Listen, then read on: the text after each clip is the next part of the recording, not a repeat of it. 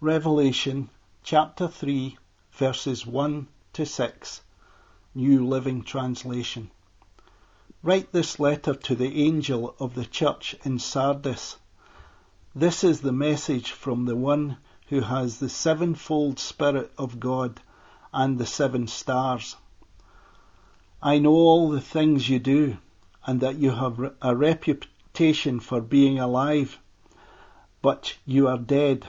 Wake up, strengthen what little remains, for even what is left is almost dead. I find that your actions do not meet the requirements of my God. Go back to what you heard and believed at first. Hold to it firmly. Repent and turn to me again.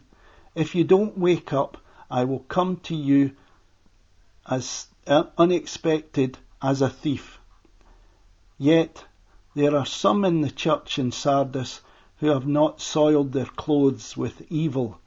They will walk with me in white, for they are worthy. All who are victorious will be clothed in white. I will never erase their name from the books, book of life. But I will announce before my Father and his angels that they are mine. Anyone with ears to hear must listen to the Spirit and understand what he is saying to the churches. Well, you see from our reading, we're uh, in Revelation chapter 3, and uh, we're looking at the message to the church in Sardis. Uh, it is unique in that there are no words of affirmation, uh, only words of rebuke. It's also the shortest message of the seven, uh, with only the briefest of introductions. Jesus gets straight to the point, no messing about. You have a reputation for being alive, but you are dead. Jesus begins all of these messages with the words, I know. He is not deceived by their outward appearance. He knows the true condition of their hearts. He knows the extent of their compromises and the limits of their allegiance to Him. In 1 Samuel 16 and verse 7, we learn an important distinction between God and humans, namely that people judge by outward appearance, but the Lord looks at the heart. And the truth of that is made clear in Sardis. To the outside world, they look alive, but Jesus knows that they are dead. Well, at least they are at the point of death. Uh, his command to them to strengthen what remains suggests, in fact, that they're not quite dead yet, but that they are on the brink. It is thought that Sardis may have been the largest congregation of the seven churches. Uh, estimates of the city's population at that time uh, ranged from about 60 to 100,000. Uh, and the church was certainly large enough that it had a reputation in the region. Yet they were on the brink of collapse, according to Jesus. They were near death. So, what was it that had gone so horribly wrong? What was it about this congregation in this particular city that warranted such a damning assessment from Jesus? Well, the mystery of the near death of the church in Sardis is a classic case of the dog that didn't bark in the night. You see, sometimes in order to solve a puzzle, you have to look for what is not there. Just as the church had a reputation for being alive, so too the city of Sardis had a reputation as a great city. It was the oldest of the seven and had been ruled at various times by the Greeks, the Persians, uh, the Romans, on into the Byzantine era. By the end of the first century, Sardis also had a sizable Jewish community, and archaeological excavations have uncovered what is thought to be one of the largest synagogues of the Western diaspora in antiquity. In all its long history, it was one of the most important cities of Asia Minor, partly due to its great location at the intersection of roads through the region. In fact, after the Persian king Cyrus the Great defeated Croesus, king of Sardis, in 546 BC, the Persian royal road went all the way from their ancient capital of Persepolis all the way to Sardis where it ended. The city was also famous for the fact that the region was literally a gold mine. In fact, a river carrying gold dust uh, from the mountains ran right through the city, helping to make it fabulously wealthy. However, its great wealth was more due to the fact that it was in Sardis that the technique of separating gold and silver was discovered. Gold nuggets had been used as currency for centuries, but because they were a mixture of gold and silver, their purity was always suspect. You could never be sure how much of it was gold and how much of it was silver. And so their discovery enabled the city to produce gold and silver of a purity previously unknown. And it caused a revolution in global finance. Sardis was able to mint gold coins of almost pure gold or pure silver, the value of which could be trusted throughout the known world. It was effectively where modern currency was invented. Hence the phrase, as rich as Croesus became a generic term for someone who was fabulously wealthy. He was the Jeff Bezos of his day. And so Sardis was a city with a long and important history that had been shaped by Greek, Persian, Jewish and Roman philosophy, religion and worldviews. And all of that helped to form and shape the cultural, social, political, religious, and economic background in which the Church of Jesus Christ lived and breathed. The church in Sardis then was in no different a situation from any other of the churches in the region. It was born in a pagan culture with a decidedly pagan worldview. People lived pagan lifestyles the trade guilds and their feasts involving idol worship and sexual immorality were as common in Sardis as they were in Ephesus, Smyrna, Pergamum, or Thyatira. Emperor worship, backed by the coercive power of the Roman military might, was part of the fabric of everyday life. Symbols of Roman power and authority were everywhere. And so the Christians in Sardis would have experienced exactly the same kind of pressures, the same persecutions, the same financial losses, the same social dislocation as the Christians in those other cities. Except they didn't. Jesus never mentions any suffering or persecution. He doesn't say anything about their patient endurance or of their bearing up under trials as he does to the other churches. Now, the lack of any comment about suffering for the sake of Jesus' name and his criticism of their reputation for being alive was undeserved suggests that they were not, in fact, being persecuted or suffering hardship for Jesus' name. As Keener notes, this may have simply been because they had coexisted peacefully with the synagogue community and the civic establishment as a whole. If that's indeed the case, it's likely, given Jesus' rebuke, that they had grown complacent and comfortable in their relationship with the pagan world around them. The fact is that they were so comfortable with the world that Satan didn't need to put any pressure on them. They were already on the brink of spiritual death, and they had managed to do that all by themselves. Jesus says that their actions didn't meet God's requirements. Other translations say their works were unfinished or not perfect or not complete. And the Greek word that's used here carries all of those meanings. It seems very likely, therefore, that they were no longer active in the church's mission of declaring the lordship of Jesus either vocally or in their actions in the way that they lived day by day. It's possible they'd already heard of the severe persecutions that the Christians in other cities had been experiencing. I mean, after all, John had heard of it in Patmos. They didn't want to go through those same troubles. As Beale puts it, the Sardinian Christians feared that if they maintained too high a Christian profile in the city, they would encounter persecution of various sorts. And to be honest, they were getting along just fine with everyone. It was, in a sense, the logical outcome of the teaching that was beginning to gain ground in the church in Thyatira. They had what they, they thought that they had the best of both worlds.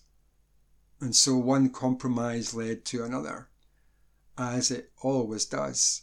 First, you begin to tone down the message a bit to make it more palatable.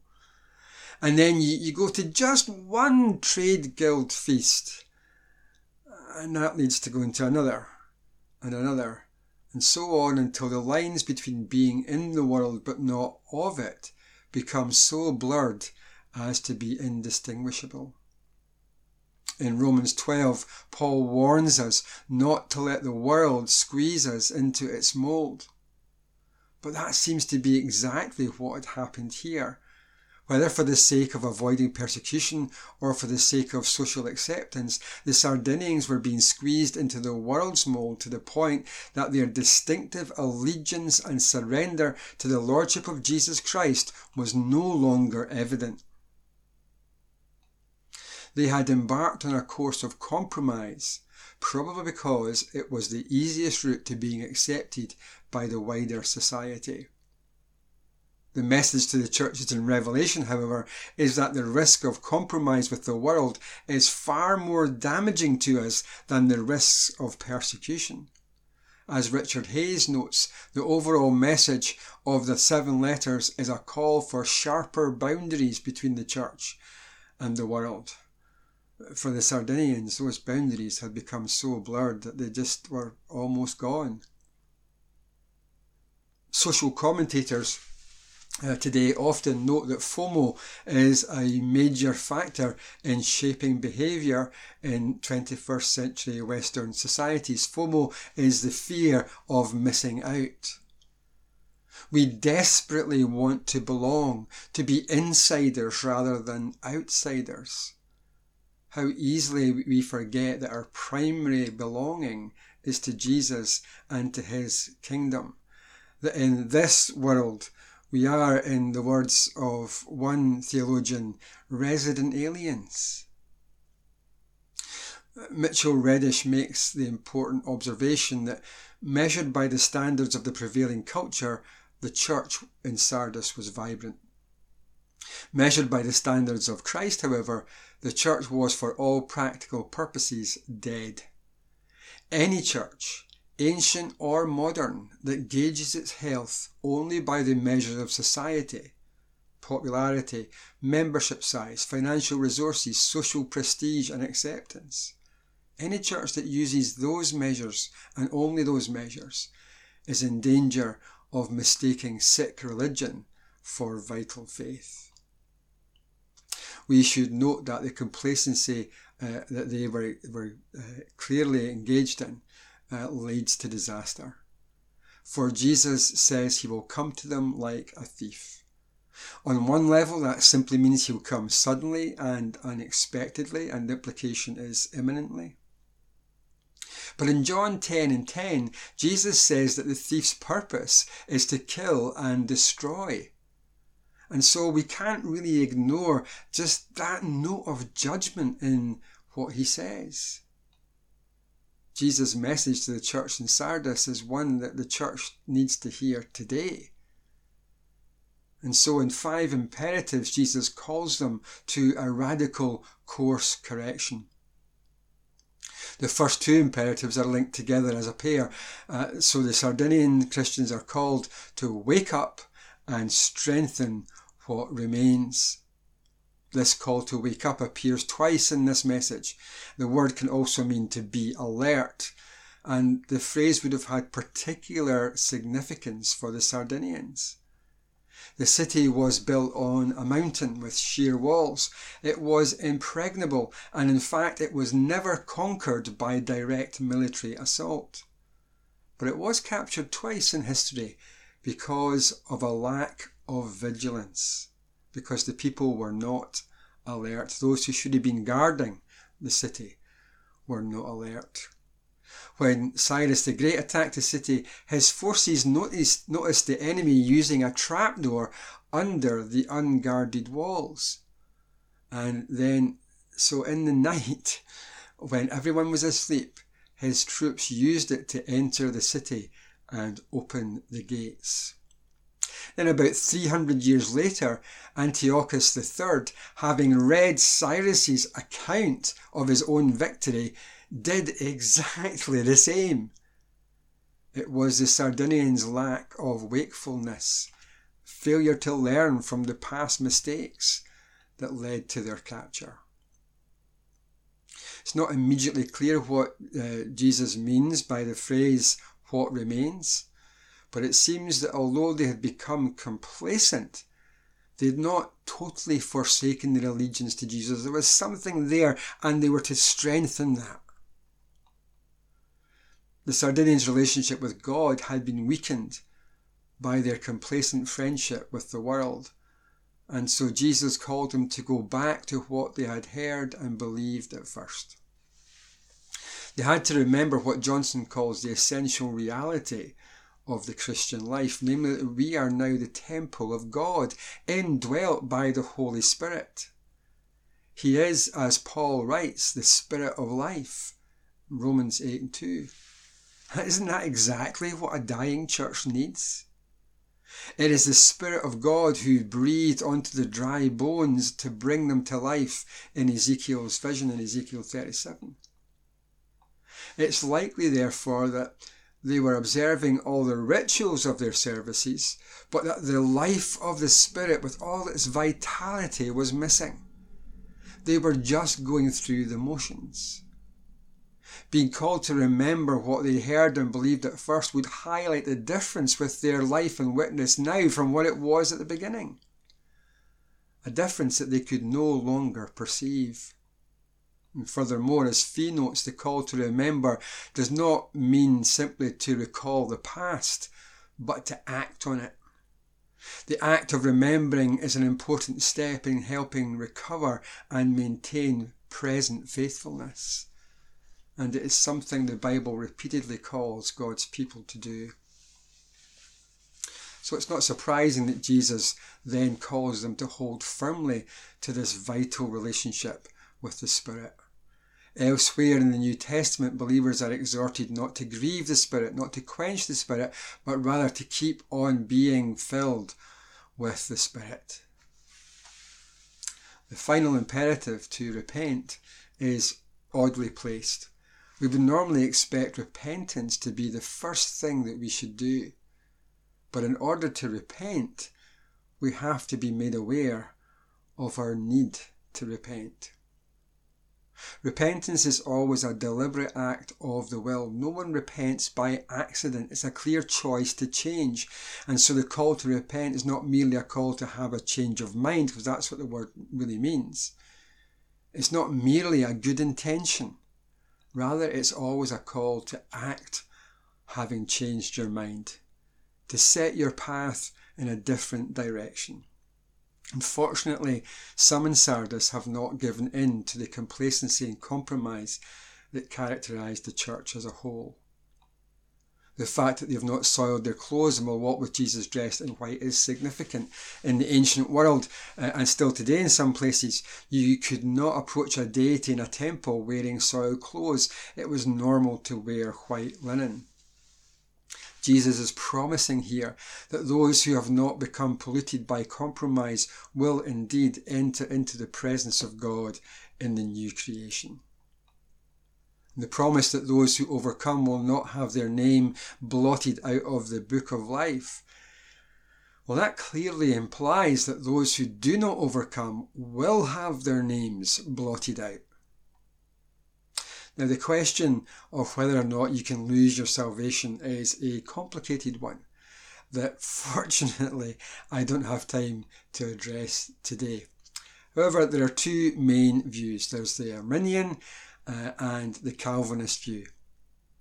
The Arminian view is basically that falling away from allegiance to Jesus can reverse the results of salvation, so you can lose your salvation.